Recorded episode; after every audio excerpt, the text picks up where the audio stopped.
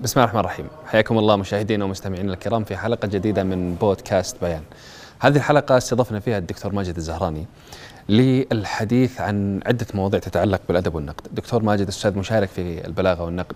بداية تحدثنا عن الوظيفة الثقافية للأدب ثم تحدثنا عن الكتابة للذات كما تسمى ثم تحدثنا عن مناهج النقدية الموجودة والمواقف الأدبية الموجودة وهل فعلا لدينا مناهج نقدية أم هي فقط مجرد مواقف؟ ثم تحدثنا أيضا عن ما هي الوظيفة الثقافية للأدب ذاته ثم تحدثنا عن شكل القصيدة وتحدثنا عن المدارس النقدية والفرق بين المنهج وبين الموقف الأدبي. وتحدثنا كذلك عن النقد العاطفي والنقد الحقيقي والموضوعي. وتحدثنا آه، عن آه، تجربة الدكتور في القراءة. وتحدثنا عن معارض الكتاب. تحدثنا أكثر عن موضوع أشكال الشعر والقصائد والأدب. وهل الأدب هو جوهر ومعنى أم هو شكل وقالب فقط؟ وتحدثنا عن العديد من المواضع المواضيع المتعلقة بالأدب والنقد. ثم انتقلنا للحديث عن موضوع مهم وشيق للدكتور بالذات وهو موضوع القراءة. وله تجربة آه، طويلة وباع كبير في هذا المجال. تحدثنا عن معارض الكتاب تحدثنا عن القراءة في التراث والقراءة في الكتب الحديثة وتحدثنا عن قضايا كثيرة في هذا المجال. حلقة كانت رائعة وماتعة. شكر لمكتبة الملك عبد العزيز لاستضافتهم لنا لتصوير هذه الحلقة والشكر كذلك لمؤسسة الجاسر الإنسانية لرعايتهم لبودكاست بيان. أترككم مع الحلقة وستكون رائعة بإذن الله.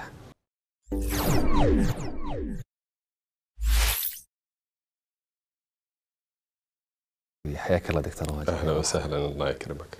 أنا سعيد جدا بإستضافتك يعني بعد فترة طويلة من الانقطاع وشاكر لك تكبد عناء السفر من المدينة المنورة إلى الرياض. على قولة اخواننا المصريين آه، شامم ريحة النبي. حياك الله يا أستاذ عبد الله وأشكر لفريق بودكاست وجميع العاملين هذه التجهيزات الرائعة. وأيضا حفزني لحضور البودكاست آه، ما يحمله من اسم لأنه يحمل اسم ابنة الكبرى. بيان. عجيب. وهذا شيء أسعدني كثيرا وحفزني الحضور وما قدمتموه في اللقاءات السابقة يعني مشجع ومعين يعني. الله يحفظها لك يا رب ويصلحها ويرزقك برها. طيب نبدأ دكتور في في حديثنا. ودي أتكلم في البداية عن فكرة آه، مرتبطة بتخصصك دكتور عن الأدب. أنت كان لك آه، محاضرة سابقة وطروحة بعنوان الوظيفة الثقافية للأدب. فسؤال ما هي وظيفة الأدب الثقافية؟ جميل. الحقيقة آه، أثناء الاطلاع على هذا المحور أنت أمام تراكمات تاريخية فيما يتعلق بنظرية الأدب وطبيعته والاتجاهات التي تدور حوله. ولكن موضوع الوظيفة الثقافية هو موضوع آه، مرتبط بجدلية قائمة حول الأدب. هل الأدب من طبيعته أن يكون خاصا ويدور في فلك محدد أم أنه من الواجب عليه أن يتجه نحو التأثير. وأبرز النظريات تدور حول هذين الاتجاهين إما تعبير ذاتي خاص أو تأثير آه، تجاه الآخرين ويعني ضمن منظومة معينة آه، تساعد في نشر الثقافة وغير ذلك. الوظيفة الثقافية للأدب أعتقد أنه نحن سئمنا كثيرا من الثنائيات إما أن نكون مع ذا أو هذا الاتجاه أو الاتجاه الآخر. بالإمكان النظر برؤية كلية والمزج بين هذه التيارات في ضوء طبيعتها آه، يعني المتداولة. آه، نحن نتصور بأن الأدب بإمكانه أن ينسل من خصوصيته المجازية ويتجه بصيغة مباشرة آه، للآخرين. هذا تصور أقرب إلى الوهم. وفي السياق ذاته نتصور أن الأديب عليه أن يكتب لنفسه وكأنه أمام وثيقة سرية. آه، أيضا حتى في بعض التصورات التي تتناول الأديب نفسه.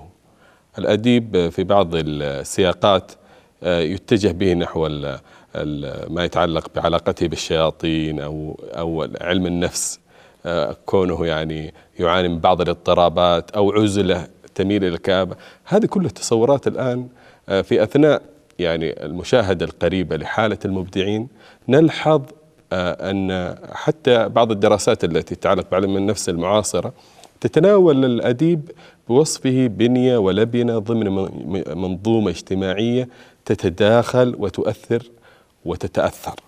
آه، لذلك في الوظيفة وظيفة الأدب ليس بالضرورة أنه يتجه مباشرة كما ذكرت لك أنه إلى الرسائل المباشرة. بل إن الأدب آه، ونحن نريد أن نوسع الدائرة ولا نقتصر على الأدب الفنون بصيغة عامة آه، تسعى إلى التغذية الروحية وتأجيل حالات التعاسة في بعض الأحيان. وأنت عندما تتشوف لنص معين فإنك تحلق في عالم يعني يعني هيدجر تكلم عن هذه الفكرة فكرة أن صناعة عالم جديد يخرجك من عالمك من عالمك الواقعي المتقلص أو المحدود أو المقصوص الجناح. آه، ما يتعلق بسمه الاستشهاد والتثبيت ولذلك نحن نعرف آه، آه، ذلك الصحابي الذي يقول أو ما ثبتني إلا بيت الشاعر أقول لها كلما جشأت وجهشت مكانك تحمد أو تستريحي. فالوظيفة ليس المقصود بها دائما آه، النظر فيها إلى أنها تقدم لغة خطابية في اتجاه الأخلاقي ما يعرف به. إذا نحن نحاجة إلى لملمة أو النظرة آه، لهذه التداعيات وهذه السياقات برؤية متصالحة بعيدة عن الخصومات التي آه، كرست فكرة الثنائيات كما قلت لك. وكأن الإنسان ليس أمامه إلا الاختيار يا هذا ويا هذا. جميل جميل دكتور. آه، في في نقطة أنت ذكرتها قبل قليل دكتور أنه أنه الأدب أحيانا وظيفته أنه يصنع لك عالم آخر. آه، في ظاهرة أنا ودي أن نحللها صراحة. فكرة الشعراء وعددهم كثير اللي في وسائل التواصل الاجتماعي الآن أصبحوا يخرجون بأسماء مستعارة. وأنا أعرف شخصيا عدد كبير من الأصدقاء شعراء عنده حسابها العام يكتب فيه أحيانا. وعنده حساب بينشر فيه أشياء أخرى مختلفة تماما شعرية وغير شعرية آراء ثقافية قد يكون ما يجرؤ على قولها باسمه الصريح يكون يخرجها باسم مستعار هل هذا نموذج من نماذج أنه الهروب إلى الأدب كعالم آخر؟ أعتقد أنه آه، فكرة الرمزية أو الحرص على آه، تحويل الساحة أو آه، ما يتعلق ب بعض الصفحات إلى أقرب إلى المذكرات آه، قد يعني تحتمل عدة احتمالات. الاحتمال الأول أنه يريد أن أن يتأكد من منتجه. بمعنى أنه آه، يريد أن يزيل ما يعرف بالمشاعر. وأنت تعرف أنه أنه وسنتكلم إن شاء الله عنها موضوع مسألة الموضوعية في الحكم. آه، الحقيقة أن الواقع المشاهد يلحظ أن الإنسان إذا كان له آه، مجموعة من المحبين. فالحكم يختلف عندما يكون له مجموعة من يعني خصوم الخصوم. آه، لذلك مثلا في مسألة التطورات تطورات التجارب على المستوى الإبداع وعلى مستوى الحياة عموما.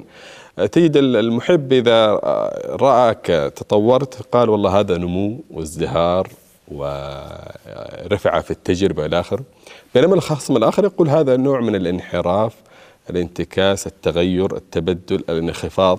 فتلاحظ أنه لا يمكن السيطرة على المشاعر. الاتجاه نحو الأسماء المستعارة أعتقد أنها تتجه نحو البحث عن آه، موضوعية في, في الحكم بعيدا عن هذين الجانبين. جميل جميل. طيب في نقطة ذكرتها أنت قبل قليل كذلك وهو محور يعني أعتقد أنه مهم اللي هو موضوع أنه الكاتب يكتب آه، كأنه يكتب وثيقة سرية. ما فكرة الكتابة للذات؟ أنت عندك آه تعليق أو مقال كان جميل فيها في موضوع أنه فعلا خرج لنا كثير من الكتاب الآن سواء كانوا كتاب نثر أو شعر أو أي غير أي أي مجال آخر في مجالات الأدب عنده مبدأ أنا أكتب لذاتي ومو بلازم أنظر للطرف الآخر فهل هذه الفكرة هي فكرة صحيحة؟ أنا دائما أنظر إلى أبعاد الفكرة في إطارها الفلسفي يعني موضوع الفلسفة وأبعادها يعني من الشغوفين بهذا الجانب، لذلك يعني إذا أردنا أن نؤصل هذه الفكرة فطبعا لابد أن نؤصلها بمقابلها اللي هو آه، ثنائية مشهورة في الفلسفة للذات والموضوع، لكن دعنا في فكرة الذات. آه، هناك كتاب في علم النفس اسمه خمسين خرافة في علم النفس. أعتقد من ضمن الخرافات الموجودة الكتابة للذات. بمعنى إذا كنت تريد أن تكتب للذات فدعها في داخل حقيبتك أو, أو غرفتك ولا تنشرها. إذا اتجهت للنشر فأنت تبحث عن تواصل من نوع ما. هذا التواصل آه، يحصل فيه إخفاق حينما تهاجم مثلا أو يقلل من شأن المنتج فتتجه مباشرة إلى فكرة أنه أنا لست حريصا عليكم وإنما حريص على آه، نفسي وغير ذلك. اذا هو عذر يعني. آه، نوع من العذر لكن الحقيقة أنه, أنه طبيعة المبدع أنه في هذه اللمسة النرجسية إن صح التعبير في محاولة آه، للتفاخر. هذا نوع من التفاخر. المنتج يحتاج إلى إلى نوع من الباعث الذي يدفعه نحو التفاخر. التاريخ ال- العربي يتكلم على فكرة المديح والفخر وهذه القيم العليا المحفزة. لكن موضوع الذات لاحظ أن الإنسان حينما أراد أن يقلل من شأن التواصل مع الآخر أو المتلقي اختلق في داخله ذاتا أخرى من أجل أن يحاورها. ولذلك تسمع آه، يعني ما يطرح علماء النفس الأنا العليا والأنا الدنيا. الأنا الدنيا قالوا اللاوعي. إذا كأنه يريد كأن الذات انشطرت إلى قسمين ذات وذات أخرى. آه، هذا أيضا يذكرني في وسائل التواصل الاجتماعي. الذات مغرمة بالتواصل على استحياء وأيضا قد تتجه بنا في في إطار آخر مخيف حقيقة آه، الذات المستغنية التي تتظاهر باستمرار أن باستطاعتها العيش آه، لوحدها وأن بإمكانها أن تبقى صامدة أمام الحياة دون حاجة للآخرين وأن وأن إلى آخره أنا أذكر آه، موضوع الذات هذا موضوع حقيقة موضوع ثري وأذكر من ضمن التجارب. طبعا الذات تمركزت في فترة الحداثة حول العقل ولا غير ذلك لكن الذات في ارتباطها بالمشاعر كان ينظر له بنظرة مختلفة. لأن المشاعر في فترة معينة في التراث ال- الغربي كان ينظر له على أنه تشوهات روح العواطف والمشاعر لا تليق بقيمة العقل ومركزيته. يعني أذكر من الكتابات التي أو المشاريع التي تستحق أن يتأمل فيها خاصة أن الذات الآن بدأت تتنازل عن نخبو نخبويتها وتتجه إلى السياق العام الاجتماعي والفلسفة اليومية وما يتعلق بالدراسات النفسية والاجتماعية. وأعتقد أن الدراسات النفسية والاجتماعية هي مستقبل الحراك الثقافي. آه، ستؤثر تأثيرا كبيرا في آه، السياقات العلمية نظرا لحيويتها المستمرة أذكر من ضمن المشاريع التي لها وهج آه، بالغ في مسألة توصيف الذات هذه المنكسرة التي تحمل في طياتها التضخم والكآبة والحزن ولطم الذات وغيرها من المعاني. يعني هناك كتاب كتب آه، باومان التي تتعلق بالحداثة السائلة وما غير ذلك في نقد كل- كلي للأفكار المركزية السابقة. آه، آلان بوتون عزاءات الفلسفة دروس ال- الحب فن السفر. أيضا آه، لوبرتون تكلم عن ال- الألم وأنثروبولوجيا الحواس وسوسيولوجيا الجسد. آه، كتاب آه، نظام التفاهة. يعني كتاب يعري ويكشف هذه المعاني التي تتظاهر بسياق وتتنازل في سياقات أخرى. تايلور يتكلم عن آه، فكرة منابع الذات وعصر علماني. هذه المشاريع أثناء القراءة الفاحصة في- فيها. وهنا أركز على معنى آخر في نمو أصلا في نمو حاسة النقد التي سنتعرض لها إنه نحن في ثقافتنا العامة نحرص على القراءات الانتقائية المتناثرة. من كل ع- فن قطرة أي كتاب سمعنا عنه حديثا قرأنا هذه لا يمكن أن تنمي حاسة النقد أو ربما تكون ضعيفة في هذا الشأن. الذي ينمي حاسة النقد والقراءة البصيرة قراءة مشاريع مكتملة. يعني نحن عندما نتكلم مثلا عن الإبداع فنحن نعرف أن هناك إرثا يتعلق بالمحاكاة. لكل شاعر راوي كان يروي عن من قبل أوس بن حجر وغيره وزهير. ففكرة المحاكاة هذه فكرة أصيلة ليست فكرة يعني يست لا يستهان بها أبدا. المحاكاة أيضا تتجه نحو التأليف. التأليف عمل إبداعي. فلذلك كثير من الناس عندما يريدون أن يقوموا بالتأليف آه، يعني لا يملكون حاسة النفس حاسة النفس والوحدة. نظرا لأنه قرأ قراءات متناثرة. لو قرأ لكاتب ما وحاول أن يتماهى مع أسلوبه وحاول أن يتشرب أسلوبه. أسلوبه بعد فترة يبدأ يحاول أن يحرر نفسه من قيد هذه المحاكاة ليتحول إلى شخص مستقل. لكن لا يمكن البداية من الصفر. ولذلك القراءات للمشاريع أنا حقيقة أحث عليها يعني وأعدها من المكاسب الكبرى والنعم العظيمة أن الإنسان يبدأ في قراءة مشاريع آه، ذات جودة عالية. يعني مثلا عندما استحضر الآن الشيخ أبو موسى حينما يقرأ نتاج عبد القاهر الجرجاني. عندك عبد العظيم الديب عندما يقرأ أبو المع... كتب أبو المع... أبي المعالي الجويني. كثير من كذلك مثلا عندنا صاحب النبأ العظيم دراز قريب جدا وفاحص ويعني مطلع بالتفاصيل على نتاج الشاطبي. هذا يعطينا حركة إنسان. وليس حركة ورق ودفاتر وصحف. أنت تقرأ كيف ينمو العالم من من اتجاه إلى اتجاه آخر. كيف يتغير؟ كيف سلوكياته تتبدل؟ وهكذا رائع رائع جميل جدا. إذا فكرة أصلا إنه فيك شيء اسمه كتاب الذات هذه باطلة يعني. لأنه أصلا حتى وإن كنت تريد أن تكتب إلى الذات فأنت كأنك تريد أن تخاطب شخص آخر لكن خشية من ردة الفعل جعلت الشخص الآخر هذا هو نفسك. وأنا أتكلم من من منطلق آه، كاتب يجرب آه، إنه فعلا لم حتى الشاعر يقول عندي قصائد لم شراء أعتقد إنه مو بصادق بشكل كامل. لا يمكن أن يكتب الشاعر قصيدة ويتركها في في حتى وإن كان يخشى من أي تبعات اجتماعية أو فكرية أو هو متشوق جدا لسماع الطرف الآخر حتى والقارئ حتى وإن كان الطرف الآخر هذا سينتقد يريد أن يشعر. حتى يعني آه، حتى بعض الشعراء آه، لديهم استشراف للمستقبل قد يخاطبون جيلا قادما متنبي في بعض أبياته يعني أنت لا تنتظر حتى في الشعر يبحث عن قارئ مفترض. هذا القارئ المفترض الذي يعني ليس بالضرورة أن يكون حاضرا الآن أو أو يعنيه أو يقصده. لأن الرمزية تتعالى عن فكرة القصدية بهذا بهذا بهذا المعنى. ولكن يعني المهم في هذا الموضوع موضوع الذات أننا لا نخلق من المبدع كائن آخر مختلفا عن مجتمعه يعني مصطفى حجازي في كتابه كتابيه الرائعين صراحة التخلف الاجتماعي و آه، سيكولوجية الإنسان المقهور يحاول أن يعيد أو أو يطرح هذه الأفكار التي تتناول المبدع بوصفه آه، لبنة ضمن منظومة اجتماعية آه، تؤثر وتتأثر وتتفاعل مع محيطه يعني.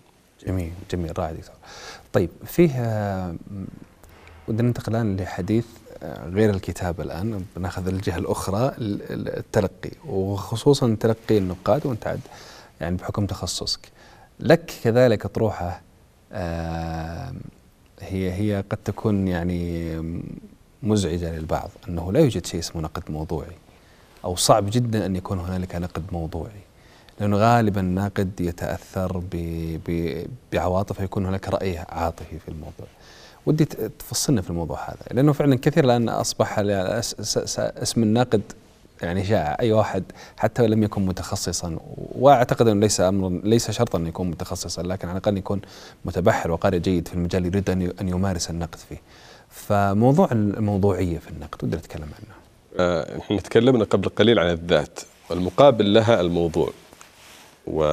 وكثير من التيارات. نحن لا نتكلم فقط عن التيارات الأدبية نتكلم عن التيارات الفكرية التي تشكلت في الغرب هي ما بين الثنائيتين. والحقيقة حتى حنا في استقبالنا للمنتج الغربي دائما نشعر أنفسنا أو ربما يراد أن نذهب هذا المذهب أننا أمام صراع تقا صراع وتعاقب. بمعنى اتجاه يأتي يأتي مقابل تيار آخر. أنا أعتقد أنه القراءة الفاحصة للمنتج الغربي آه، توضح معنى لطيف جدا قد يغفل عنه الكثير أن هذه التيارات هي تيارات متزامنة ومتوازية. قد يحصل أن هناك آه، دعم وقوة لتيار لكن لا يعني ذلك طمس التيارات المتجاورة. فهي متوازية موجودة. لكن نحن بحكم بعد السياق نشعر بأنه يأتي تيار لابد أن يطمس يستأصل. آه، فالذات والموضوع حراك مستم... يعني آه، لا يمكن إغفال أنه هذه اهتمامات البشريه منذ القدم. تستطيع أن تؤصل للذات وتؤصل للموضوع.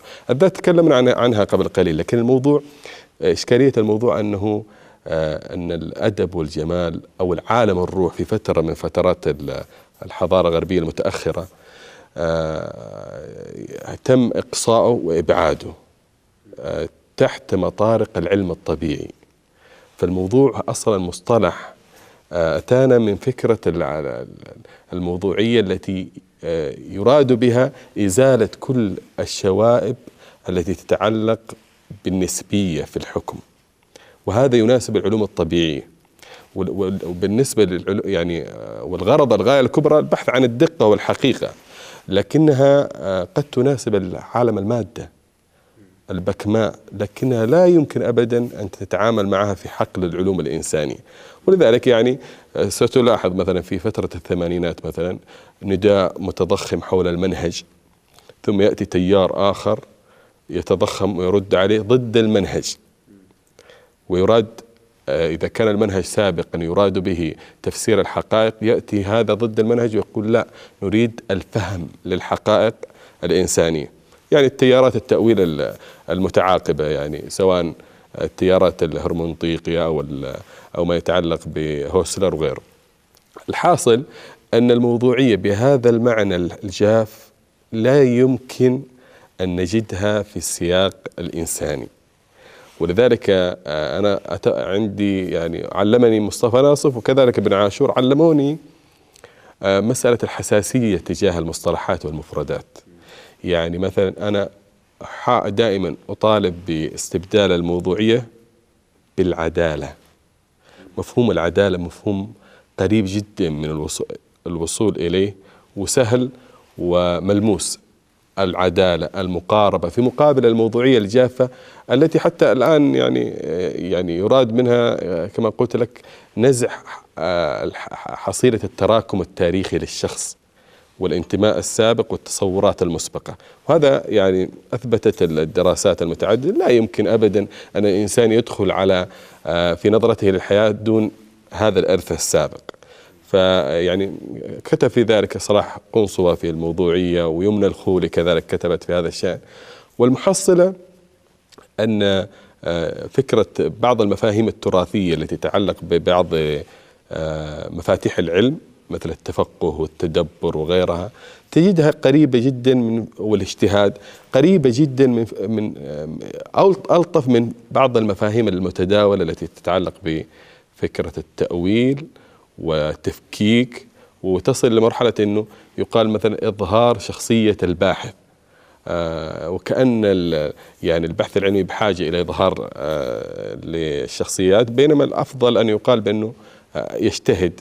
من أجل الوصول إلى غاية معينة معينة وله أجران في ذلك. فإذا يعني موضوع الحديث عن الموضوعية كما قلت لك يعني انتقال من سياق إلى سياق آخر وأعتقد أن المجاز هو قمة الموضوعية. عندما أنت تحار في التعبير عن عن معنى معين في ذهنك ولا تجد من البدائل المتاحة ولا المعجم الذي يساعدك في توصيل, الحقيقة فأنت تتجه إلى المجاز. جميل. جميل. طيب دكتور آه، لو أردت أن نسقط الفكرة هذه على الواقع الآن آه، بالذات أتكلم عن واقع النقد الأدبي عندنا بمختلف أشكاله سواء نقد الرواية أو نقد الشعر أو نقد غيره آه، هل تشعر أنه إحنا فعلا عندنا هذا التجرد أو نحاول الوصول إلى فكرة العدالة؟ ولا لا الواقع فعلا هي أشبه بمحاولة انتصار لفكرة معينة أو لتوجه معين؟ فأبحث عن اي أي شيء ممكن إنه يساعدني للانتصار بهذه الفكرة حتى لو كانت يعني أتعلق بقشة ولا أبحث عن موضوع العدالة. فكيف ترى إحنا واقعنا النقدي بالذات في المملكة العربية السعودية في موضوع آه، النقد الأدبي؟ لأن عدد النقاد عندنا أصبح الآن كثير يعني ما عندهم مثل الأول قليل. أنا ما شاء الله في كل كل يوم ترى دراسه نقدية لتحليل رواية أو لكتاب أو لديوان أو لغيره. والحقيقة الدراسات الجادة لا تخلو منها الساحة لكن آه، نحن أمام يعني ظواهر ظواهر القراءات للنصوص والتي يعني قد تخالف آه، مسماها فهي أقرب إلى التلخيص. التعامل مثلا مع المشهد آه، وسائل مشهد وسائل التواصل الاجتماعي يعني انتظار تغريدة أو منشور حتى يتحرك. النقد الأدبي بطبيعته له وظائف. من أبرز الوظائف الوظيفة التعليمية. فتجد بعض النقاد يتجه إلى مسألة التعليم ويحرص على كشف الغامض وتوضيح الملبس وغير ذلك من المعاني. إذا تطور تتطور الوظيفة إلى مستوى التقويم والحقيقة أن التقويم يعني آه، يعني ممكن تضاءل في العصر الحديث إلى درجة كبيرة. آه، فلم يعد من غايات الناقد أو يشعر بأنه أنه أمام مرحلة أعمق من ذلك وهو التوجه إلى ما يعرف بالتوصيف. تعرف هناك جدلية بين المناهج الوصفية والمناهج المعيارية. البحث عن أحكام معينة قد توقع الناقد في حرج فلذلك يتجه إلى التوصيف. فيما يعرف بالقراءة الإبداعية. بمعنى أنني أتماهى مع النص السابق إذا أعجبني فيه شيء معين وأحاول أن أوسع دائرته وأفلاكه آه، ليحقق هذه الغاية. النتاج الإبداعي متقدم أكثر من الخطاب النقدي عندنا. يعني أنت الآن آه، أمام نصوص وأمام كتابات آه، وحقيقة يعني متجاوزة للخطاب النقدي الذي هو يعني يحرص على على الانتظار إلى إلى ما يتعلق بالمؤتمرات أو اللقاءات وهي محدودة. آه، من النادر أن تجد ناقد مثلا يتابع الحراك النقدي بشغف ويكتب عنه باستمرار وكما قلت لك أنه أنه أكثر القراءة المتابعات تدور حول فلك الملخصات أو التعريفات. آه، وهناك دراسات لكنها تبقى أنها في حقل أكاديمي بحت يعني. جميل. طيب دائما الحين دخلنا على موضوع الأكاديمي. الدكتور برضو عندك تحفظ على موضوع آه، منهجية الدراسات العليا عندنا بشكل عام أكاديميا بالذات في مجال الأدبي والنقدي واللغوي. فكرة أنها تكرس للكتابة ولا تخرج آه، كتاب آه، عندهم قدرة على المحاجة والنقاش وال... ودي أتكلم عن الفكرة هذه. أول شيء ما هي ما هي مظاهرها وكيف تكونت فعلا؟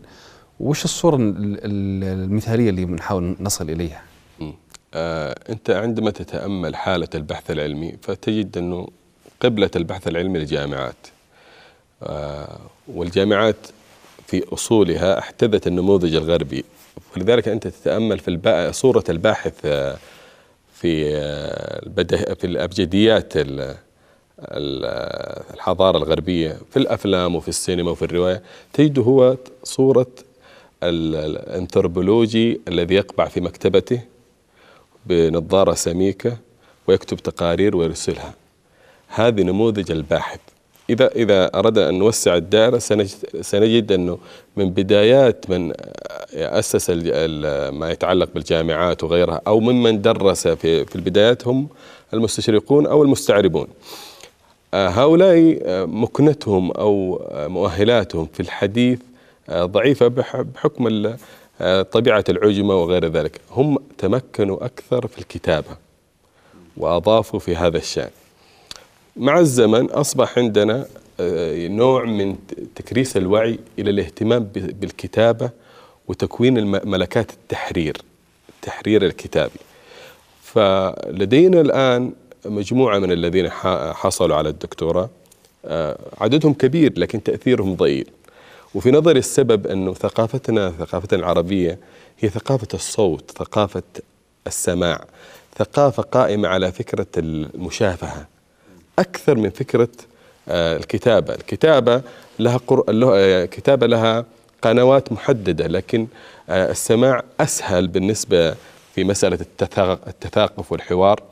وأعتقد أنه لابد من إعادة النظر في مسألة البرامج لتعزز هذين الجانبين جانب التعبير والملكات العلمية التي تستحق أن تنمى في هذا الشأن. والاستمرار على مسألة الكتابة لكن البقاء على مسألة الكتابة يحرم المشهد الثقافي والاجتماعي الكثير من آه، المواهب والقدرات التي اختفت وتلاشت بسبب تكريس الحضور في في في الجانب الكتابي. طبعا هذه دكتور آه، بغض النظر عن فكرة أنه عندنا ضعف ونقص في موضوع الجانب خلينا نقول الحضور للمثقف وللناقد وللكاتب آه، في النقاش في الحوار في الحديث. الآن نرجع حتى للكتب. الدراسات اللي قاعد تخرج وأنت قريب وتعمل حتى في في الجودة في الدراسات العليا وفي الجامعة.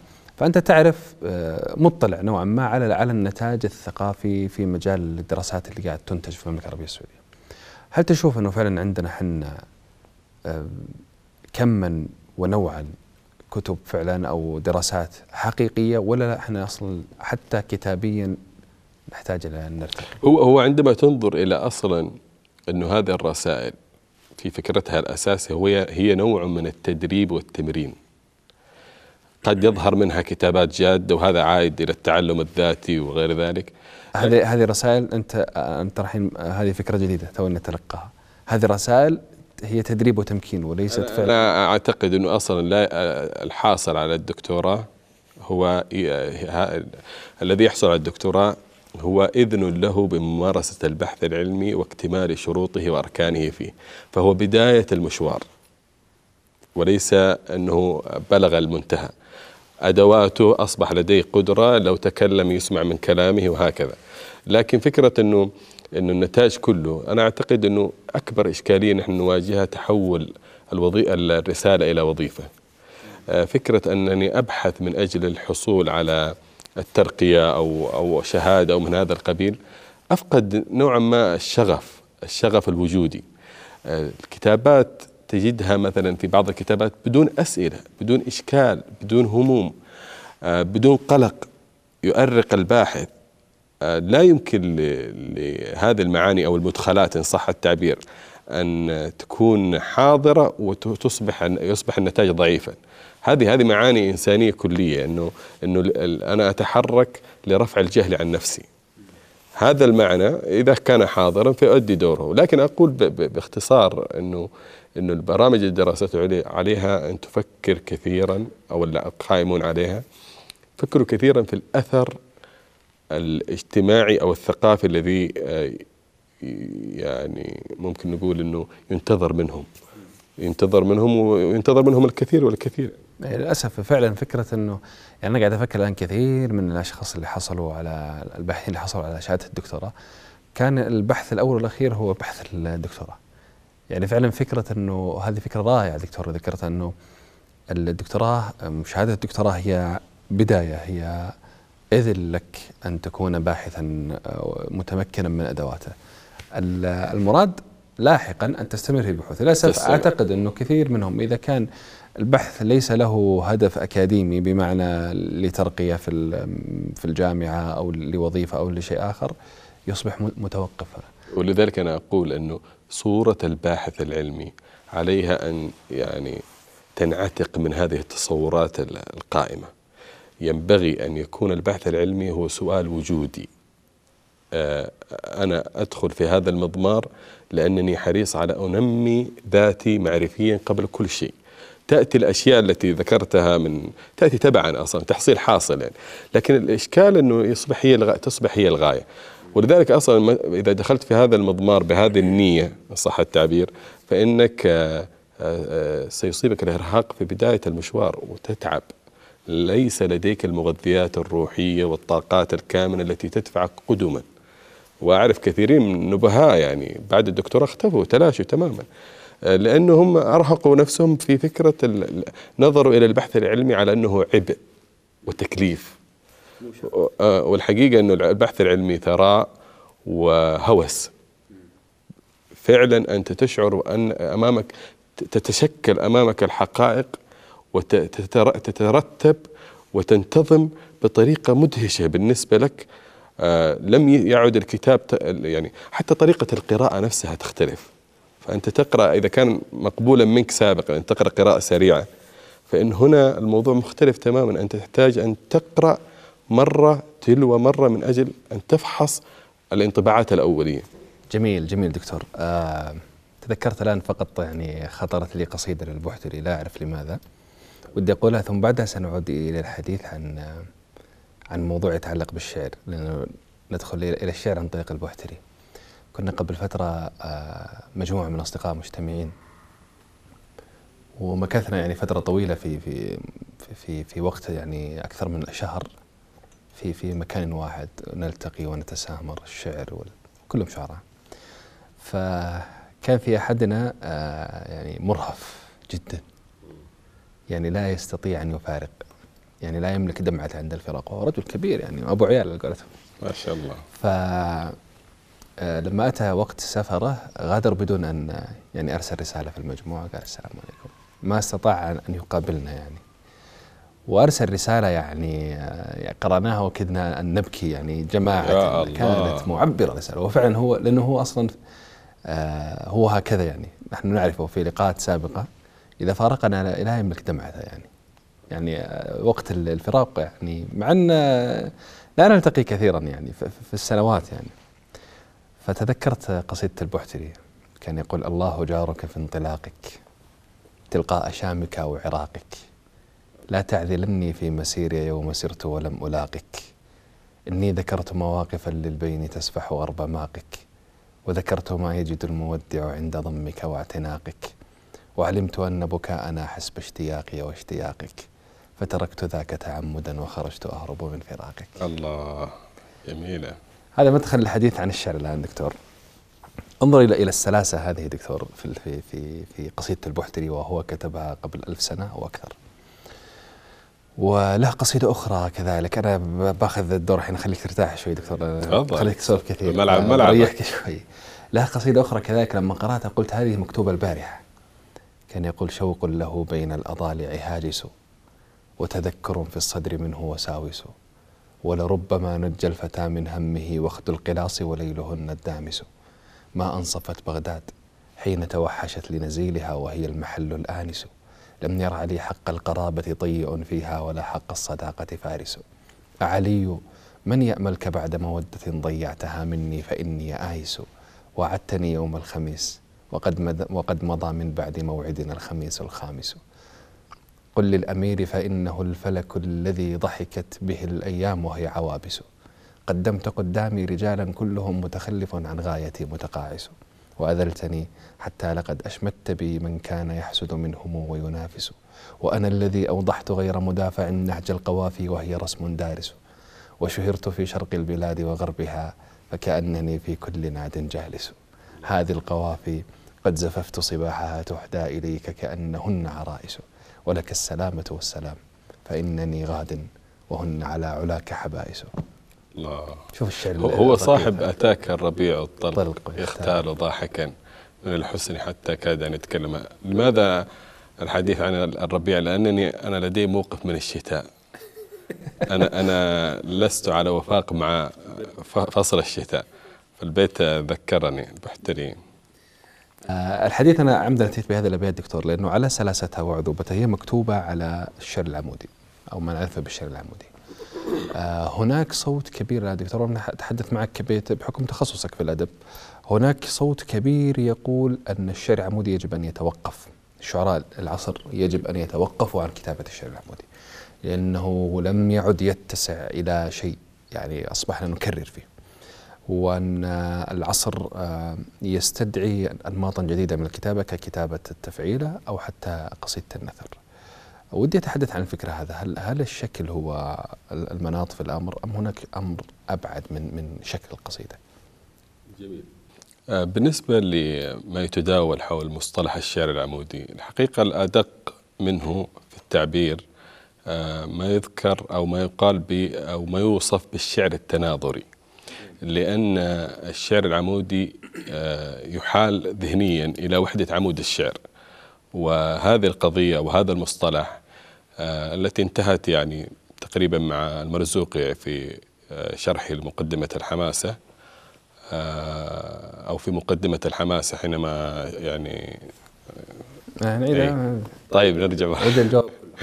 طيب في في شرحه لمقدمة الحماسة لأبي تمام آه، قام واستفاد من تجربة الآمدي ثم جورجاني ثم قسم ملامح عمود الشعر أو سنن العرب وعاداتها في نظم القريض قسمها إلى سبعة أقسام وذكر منها صفات معنوية وصفات شكلية.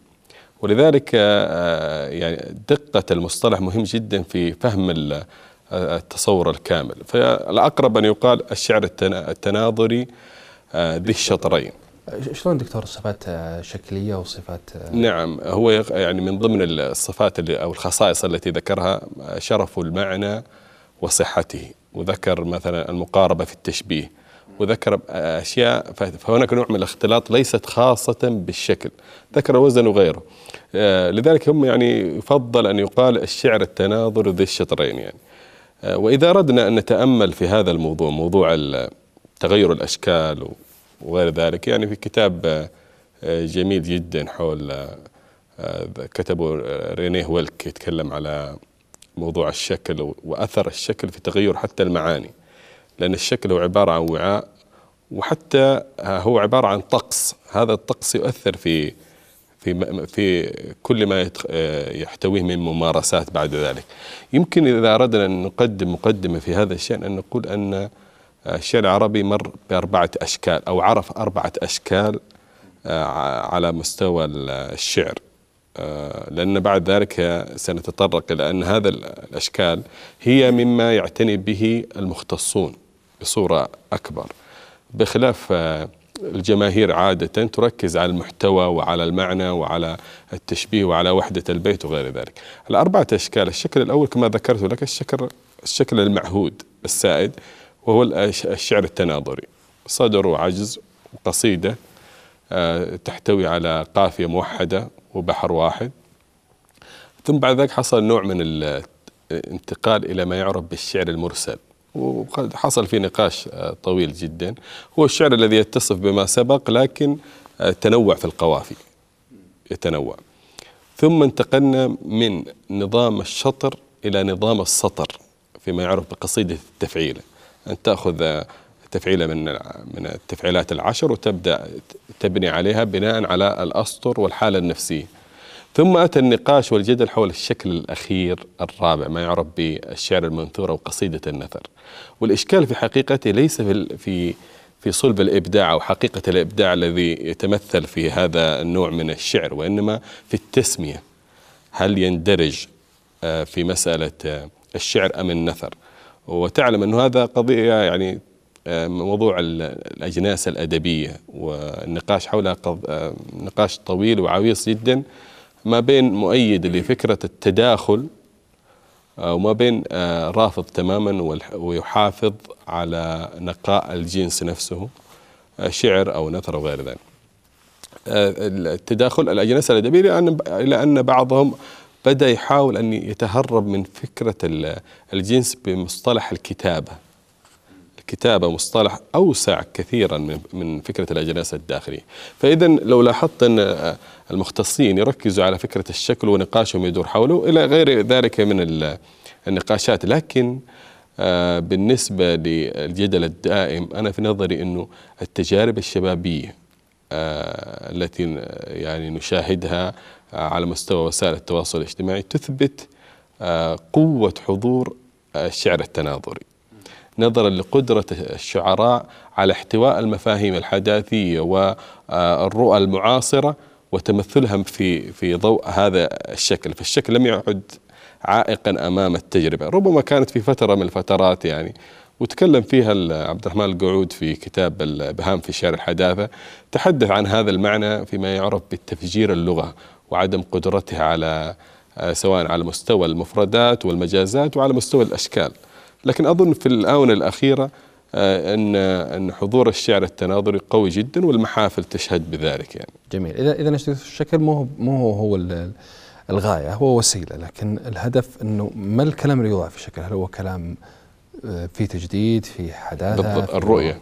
نعم الرؤية. ولذلك يعني آه، لو تلحظ دائما الجدال في تويتر وغيره يتجه دائما ليس على الشكل لأنه هذا دأب المختصين يتجه حول المعاني حول المجازات المبتكرة حول آه، بعض الصور الغريبة غير المألوفة على المتلقي الذي لم يعني يتعمق في في في تاريخ الشعري. ومن هنا ممكن أن نقترح مقترح جميل يساعدنا كثيرا في تقريب الشعر لدى آه، القارئ العام. آه، نحن نعرف أنه في التراث العربي لدينا كتاب رائع ورائد لأبي الهلال العسكري بعنوان آه، ديوان المعاني. قام برصد الصور آه، والتشبيهات والاستعارات ومدى نموها على مر العصور من خلال الشعراء. وماذا أضاف آه، كل شاعر لاحق للسابق؟ هذا يعطي القارئ المعاصر فكرة التراكم لأنها غائبة. نحن نتعامل مع نص مجتزأ للحظة قد نغير رأينا في المساء قد يحصل أننا نقرأ القصيدة كاملة فنتراجع لا نملك القدرة على الحفاظ على التجانس في في في مسألة الديوان وغير ذلك. آه، وجود معجم يتناول الصور والتشبيهات والاستعارات المعاصرة في الأدب تاريخيا وفق التراكم أعتقد أنه سيمنحنا قدرة على على الحكم على الصور الجديدة. هل هي فعلا آه، ناشزة عن عن السياق الشعري أم أنها أو كما يقال منبتة أم أنها لا لها رصيد آه، يشفع لها في هذا الشأن؟ وأيضا أنت لو تلاحظ ستجد أيضا من مصادر الشعر العربي المعاصر الثقافة الغربية. فإذا أنت أمام فرصة ثمينة أن يكون لدينا ديوان المعاني آه، في الأدب السعودي مثلا وهكذا يعني. رائع رائع. آه، في هذا من كلامك دكتور لا أنا بتكلم عن فكرة لها علاقة أيضا بالرؤية النقدية سواء لتلقي النص الشعري أو النثري أو غيره. أنت ذكرت لي قبل أنه في فرق بين المنهج والموقف من من من النص. وش الفرق بين المنهج والموقف؟ الحقيقة أنه هذا الفرق أيضا يمنحنا أه قدرة على التبصر والتأمل في في السلوك النقدي الذي أه نراه ونشاهده. المنهج باختصار شديد هو طريقة للوصول إلى الحقيقة آه، حصل في فترة من الفترات ضخمت المناهج ولا زالت لها شأن كبير ولا شك أنها آه، تمهد الطريق للوصول للحقيقة لكن آه، تضخيم المناهج وتحويلها من أداة إلى إلى صورة شكلانية أقرب إلى الشكلانية وإطار نتحرك في في داخله.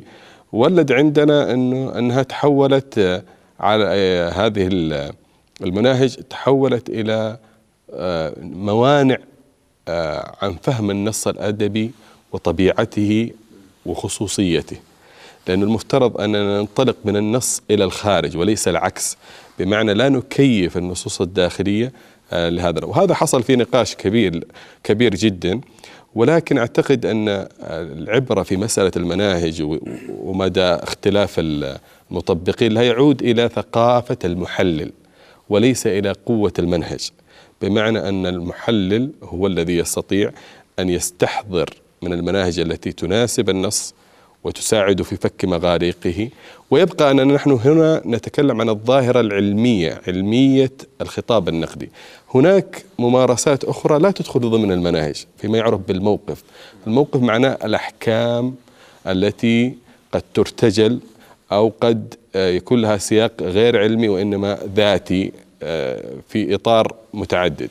أعتقد أنه في كتاب جميل آه، أنا حاولت أن أطبق أو أستثمره في فهم بعض ممارسات الخطاب النقدي فيما يعرف بنقد النقد. كتاب اسمه الشعور الجيد. هو في علم النفس المعرفي.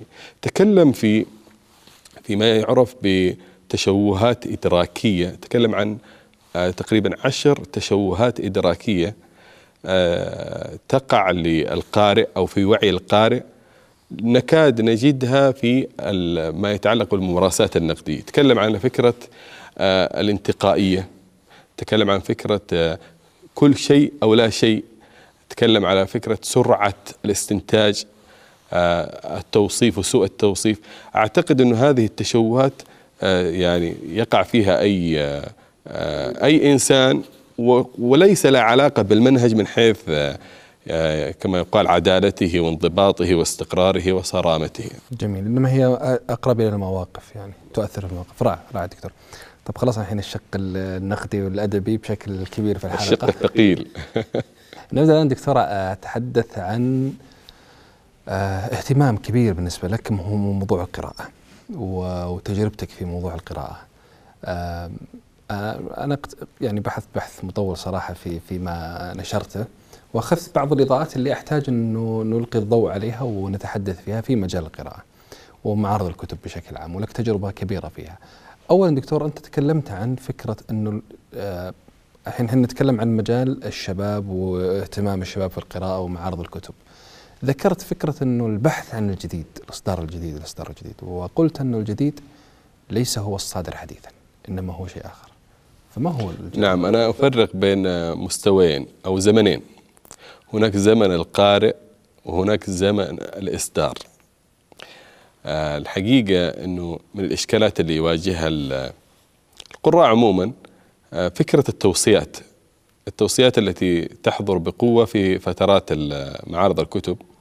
ولا شك أنها مفيدة ومضيئة ولكن هي تغفل جانب مهم جدا آه، أن تجربتك تختلف عن تجربتي.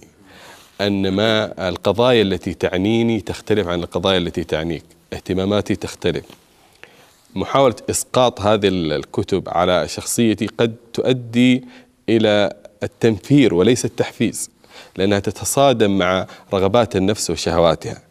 ولذلك يعني آه، موضوع الجديد هو موضوع نسبي.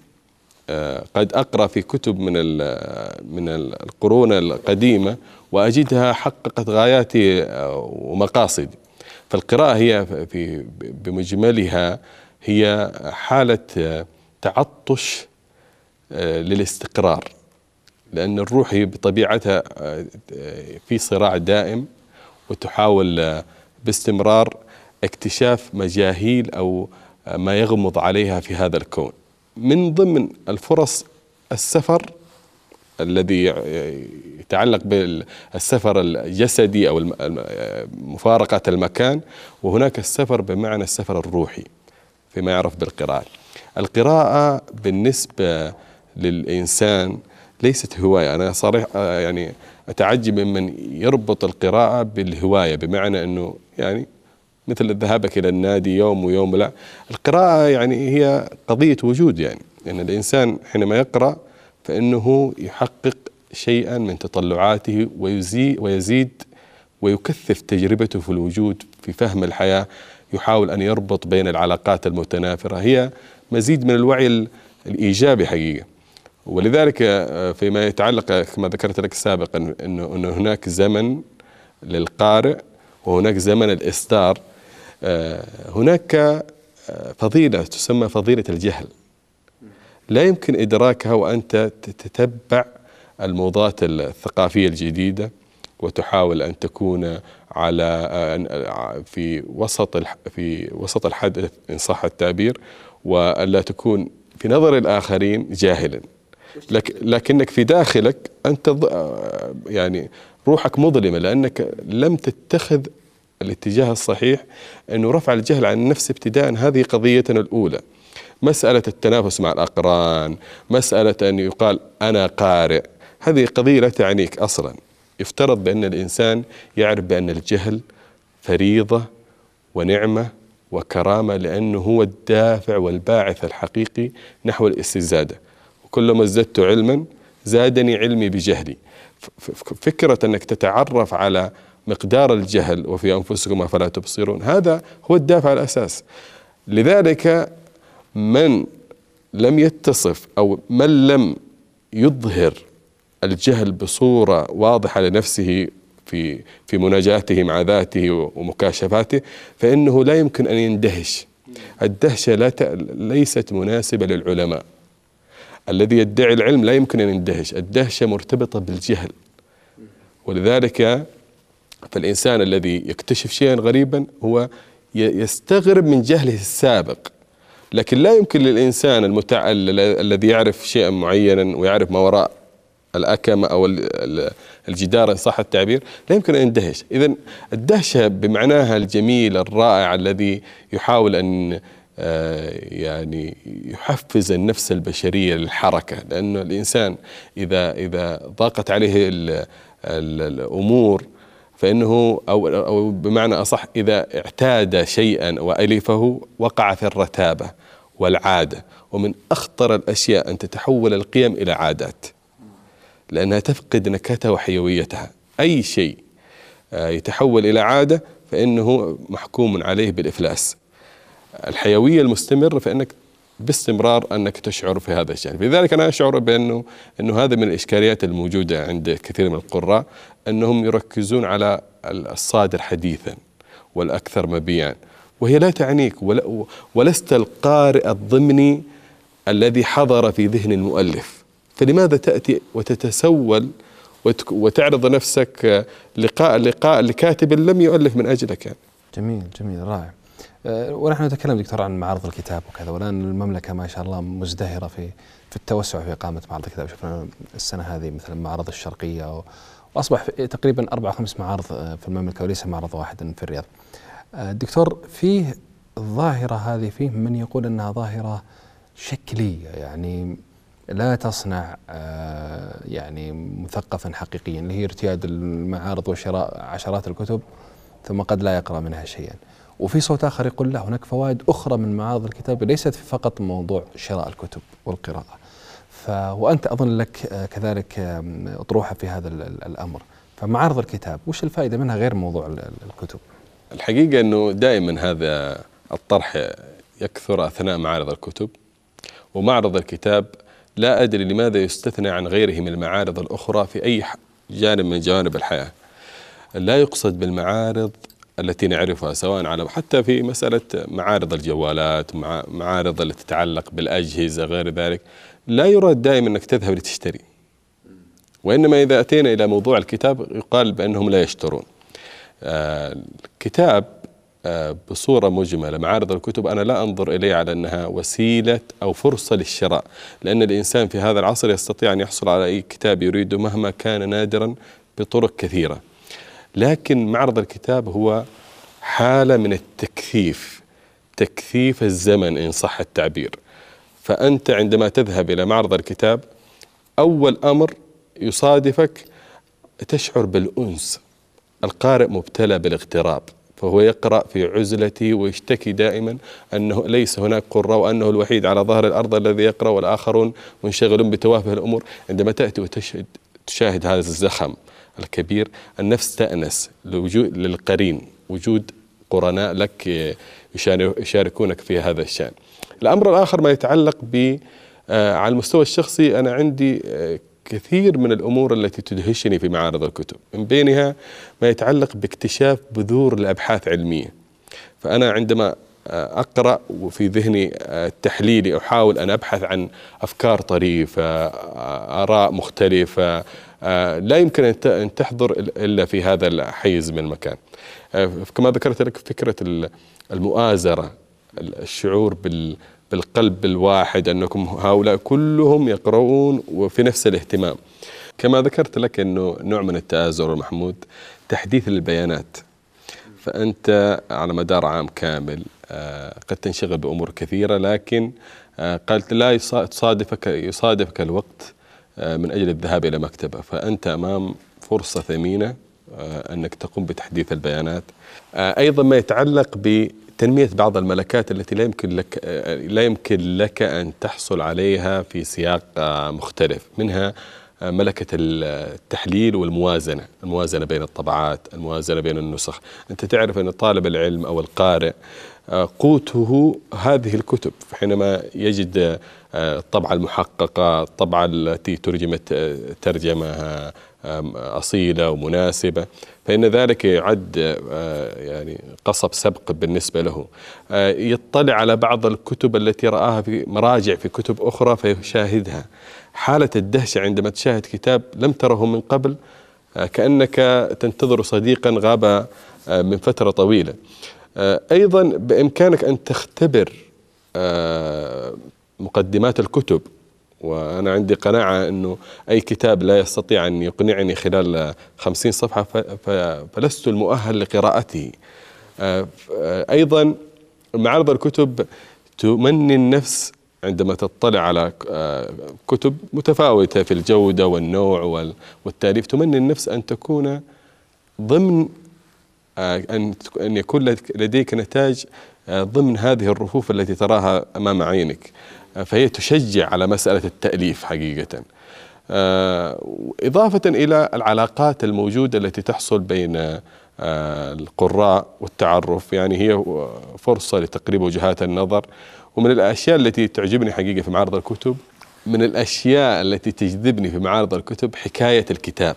يعني أنت تجلس في بعض الأحيان بعض دور النشر فيحكي لك قصة الكاتب قصة الكتاب وهذه طبعا من الأشياء النادرة أن يكون الناشر لديه بعد ثقافي لكنه إذا إذا إذا حصل وأنه يحكي لك بدايات الكتاب أصوله الخطية ما قبل النشر فإن ذلك من المعاني الثرية التي تؤنس النفس رائع رائع أعتقد بعد هذه الفوائد كلها دكتور ما في عذر للي يقول لك معرض الكتاب يعني ظاهرة يعني شكلية فقط لأنه فعلا أنا مؤمن بما ذكرت أنه بعادها الثقافيه أعلى بكثير من موضوع فقط شراء الكتب. طيب آه، في دكتور كذلك ونحن نتحدث عن القراءة في صوت عند الشباب الفترة هذه يعني عالي جدا في موضوع نبذ الكتب التراثية بمختلف أشكالها. وحتى لو لم يصرح بذلك هي يعني دائما تتجاوز إلى ما بعدها سواء إلى كتب مترجمة أو إلى كتب صدرت حديثا ويعتقدون إنه خلاص الفائدة أو اللغة أو الموضوعات اللي تكتب في العصر هذا أفضل وأنسب من أي موضوعات تراثية كتبت قديما. فما الذي يفقده القارئ بتجاوزه لكل هذه المخزون الثقافي وانتقاله إلى إلى إلى إلى العصر الحديث فقط في القراءة. جميل. أعتقد إنه قبل أن نتكلم على ما الذي يفقده القارئ من ترك التراث أو الكتب التراثية دعنا نبدأ من نقطة مهمة جدا أن لدينا مستويان من القراءة. هناك قراءة معرفية تاريخية تحرص على أه، فكرة تأصيل القديم والبحث عن الأوليات إن صح التعبير ومسألة التأثر والتأثير بين السابق واللاحق. هذه قراءة معرفية. هناك قراءة أخرى تتعلق بنمو الملكات وطبيعة الملكات أن تكون من الأدنى إلى الأعلى. لذلك هناك عدم نقول ممكن عدم تمييز دقيق لهذين المعنيين. لأن إذا فهمت المعنى الأول ستعرف لماذا يطالب في بعض الأحيان بأن يبدأ بقراءة المعاصر قبل أن تقرأ التراثي لأنك تتدرج من الأدنى إلى الأعلى. لذلك يعني مثلا كتاب المنتخب في أدب العرب لعل الجارم وآخرون من الكتب القيمة في المختارات آه، طبعت في نسختين في نسختين. نسخة من الأدب الجاهلي إلى الأدب الحديث ونسخة أخرى من الأدب الحديث إلى الأدب الجاهلي. وأعتقد أنه نمو الملكات يعني يحتاج إلى نوع من هذه القراءات الخاصة لأن آه، القراءة في العصر الجاهلي ابتداء من أجل آه، تنمية الملكة يوقعك في تحديات كبيرة من بينها اللغة الغريبة وغير ذلك وربما تصرفك عن المعنى الذي تريده. لكن الانتقال من الأدنى إلى الأعلى في مسألة نمو الملكات آه، شيء مبهج وجميل وعملي في الجانب الآخر يعني أنا أستحضر الآن أيضا من ضمن المختارات التي تتعلق بفكرة القراءة في التراث آه، الأدبي عموما. آه، عارف حجاوي له سلسلة مشهورة. آه، الحقيقة أنها اتسمت بصفات تختلف عن كثير من المختارات.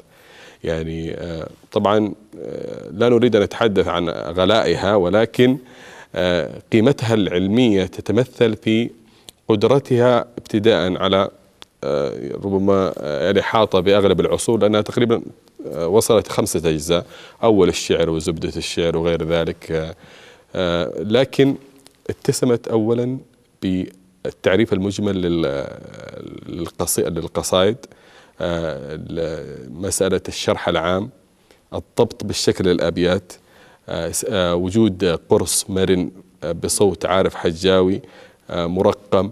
أعتقد أنه أكثر ما يعانيه الذي يريد أن يقرأ في الشعر هو مدى قدرتي على قراءة الشعر وهذا هذا يساعد كثيرا. أما بالنسبة للتراث فالذي يهمل هذه الهوية آه، الحقيقة أنه سيقع مثل ما قيل في بضاعتنا ردت إلينا. يعني مهما حاول أن يكون آه، مستوعبا للمنتج الغربي أو المعاصر فإنهم لن يكونوا مثلهم. وسيضطر آه، بعد فترة من الفترات أن يشعر بالخواء المعرفي لأن الآخر لا يقبل به. لن يقبل الآخر إلا بأصالة معرفتك وخصوصيتها. هذا آه، من جانب. آه، لذلك أعتقد بأن الكتب المعاصرة تقدم للقارئ العام فائدتين إضافة إلى فوائد متعددة. التنظيم. هناك معارف سابقة قد تكون نوع ما تحتاج إلى تهذيب وتنظيم وإثارة الأسئلة. أما الإجابات فالتراث العربي مليء بالإجابات يعني. لكن إثارة الأسئلة لو أردنا أن نتأمل في الصراعات والخصومات الفكرية التي أعادت يعني القيمة للشعر الجاهلي ستجد أن بدايتها عبارة عن خصومة وإثارة أسئلة معاصرة سواء من المستشرقين أو غيرهم. وجددت النظر يعني لم لم يعد الأدب الجاهلي بصورته السابقة يقرأ في المجالس وإنما أعاد النظر بقراءة معاصرة لتجعله في سدة الآداب المتقدمة فأسئلة مهمة حتى وإن كانت مشككة فهي إما تقدم لك شيئا إما تنفي التشكيك أو آه، تحاول أن أن تفتح آفاق لم تكن أصلا ضمن السؤال الأول. الأمر الآخر فيما يتعلق ربما هناك إشكالية أخرى تتعلق بوعي القارئ عموما. التقليد ليس مرتبطا بالمحتوى. بمعنى أنت لو قرأت لأبو حيان التوحيدي والجاحظ وعبد القاهر الجرجاني والمبرد وابن جني أو قرأت لهيجل ديكارت كانت بارت آه، جينيت ليست القضية تقرأ للمحتوى. المحتوى ليس القضية القضية في وعيك. فستجد من من يتسم بالتقليد وهو يقرأ للغربيين. يعني الفكرة في أنك تقرأ للغربيين عند كثير من القراء أنهم آه، الحرية استقلال الرأي المعاني الكبرى هذه. الوعي الوعي يختلف من شخص إلى آخر يعني. قد تصاب بالتقليد وأنت تقرأ في الحداثة. وقد تكون أصيلا وأنت تقرأ في التراث. في القضية في المحتويات لا, لا يتوقف عندها كثيرا.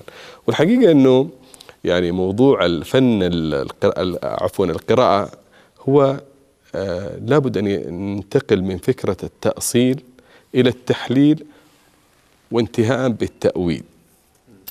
القارئ الذي ليس لديه أسئلة أثناء القراءة لا يشعر بتحدي ويشعر بأنه في حيوية.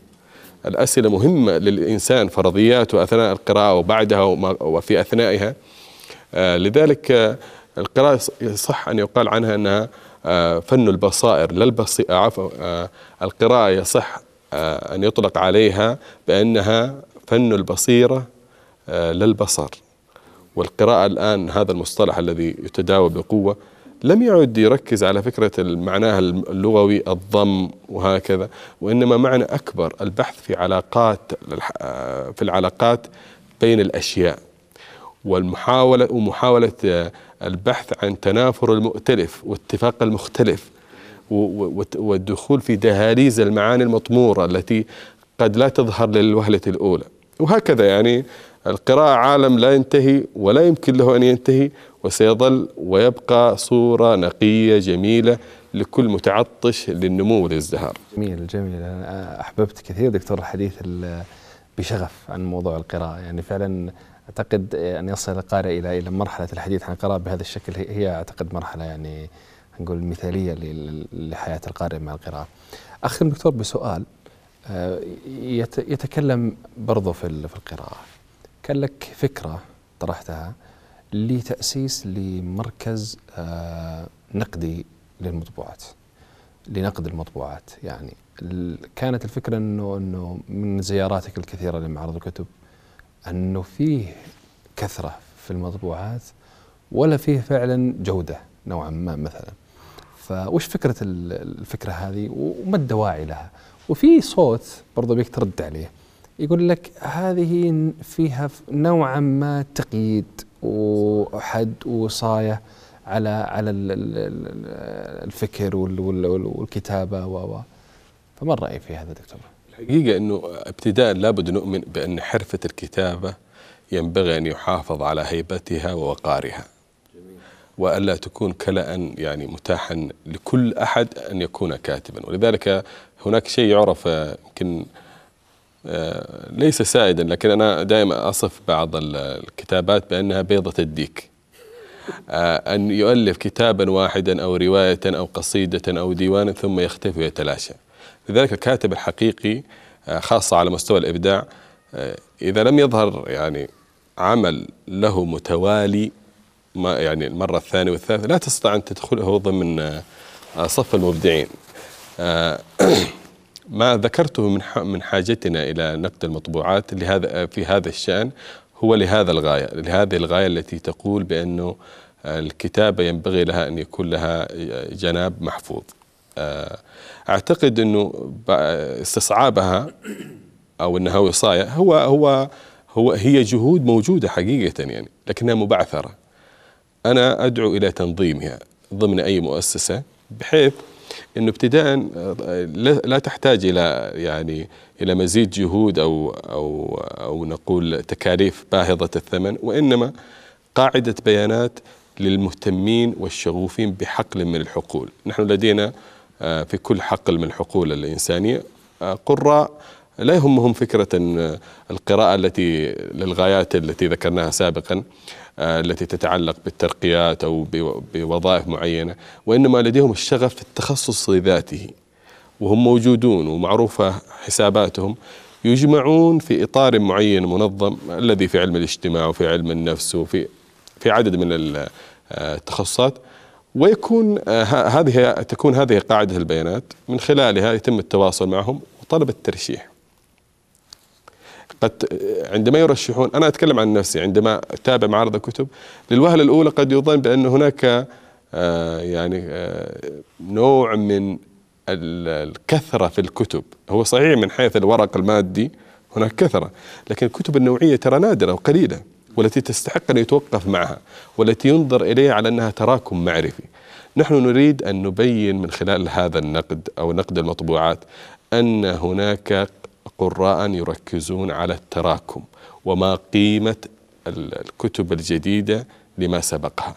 قد يكون فيه نوع من الصعوبة كما ذكرت لك في الانتظام والاستمرار لكنها فكرة تبدو لي أنها آه، ممكنة إذا كان هناك مرجعية لها أو تنظيم معين بحيث أنه يكون آه، آه، وضع قاعدة بيانات تجمع هؤلاء الناس الشغوفين ثم بعد ذلك استشارتهم.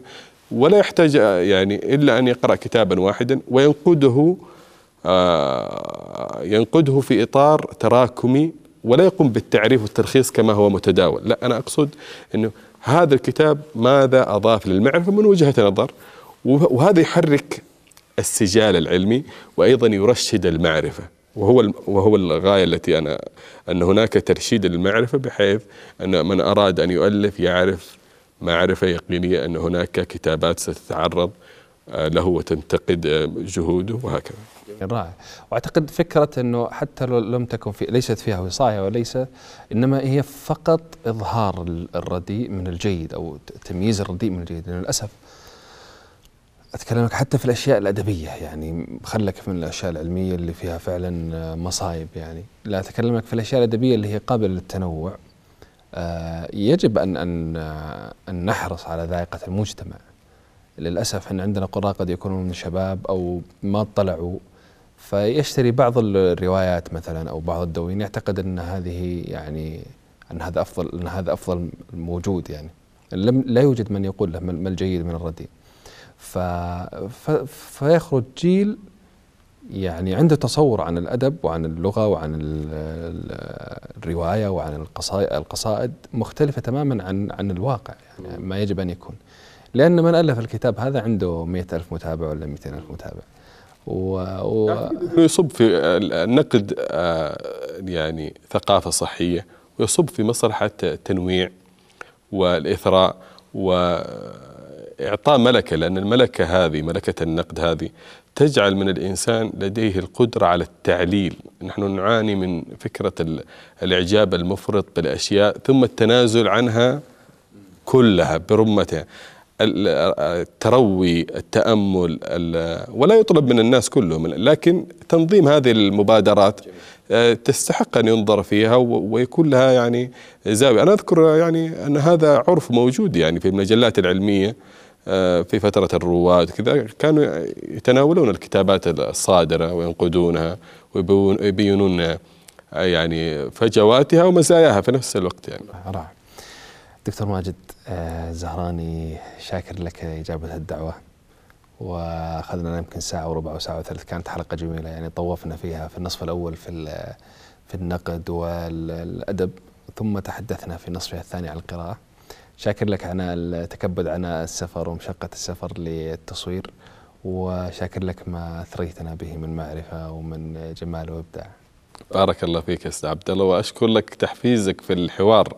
ما شاء الله أنت يعني محاور جيد ومثير ومستفز أيضا يعني. والله من حسن ظنك. بارك أنا الله أسأل واسكت فقط. لا بارك الله فيك. وأنتم تتعبون في الإجابات الله, الله يكرمك ابدا. شاكر لك دكتور وكتب الله أجرك والشكر كذلك لكم مستمعينا ومشاهدينا الكرام. نصل إلى هنا إلى نهاية حلقتنا من بودكاست بيان. إلى لقاء قادم مع ضيف آخر. السلام عليكم ورحمة الله وبركاته.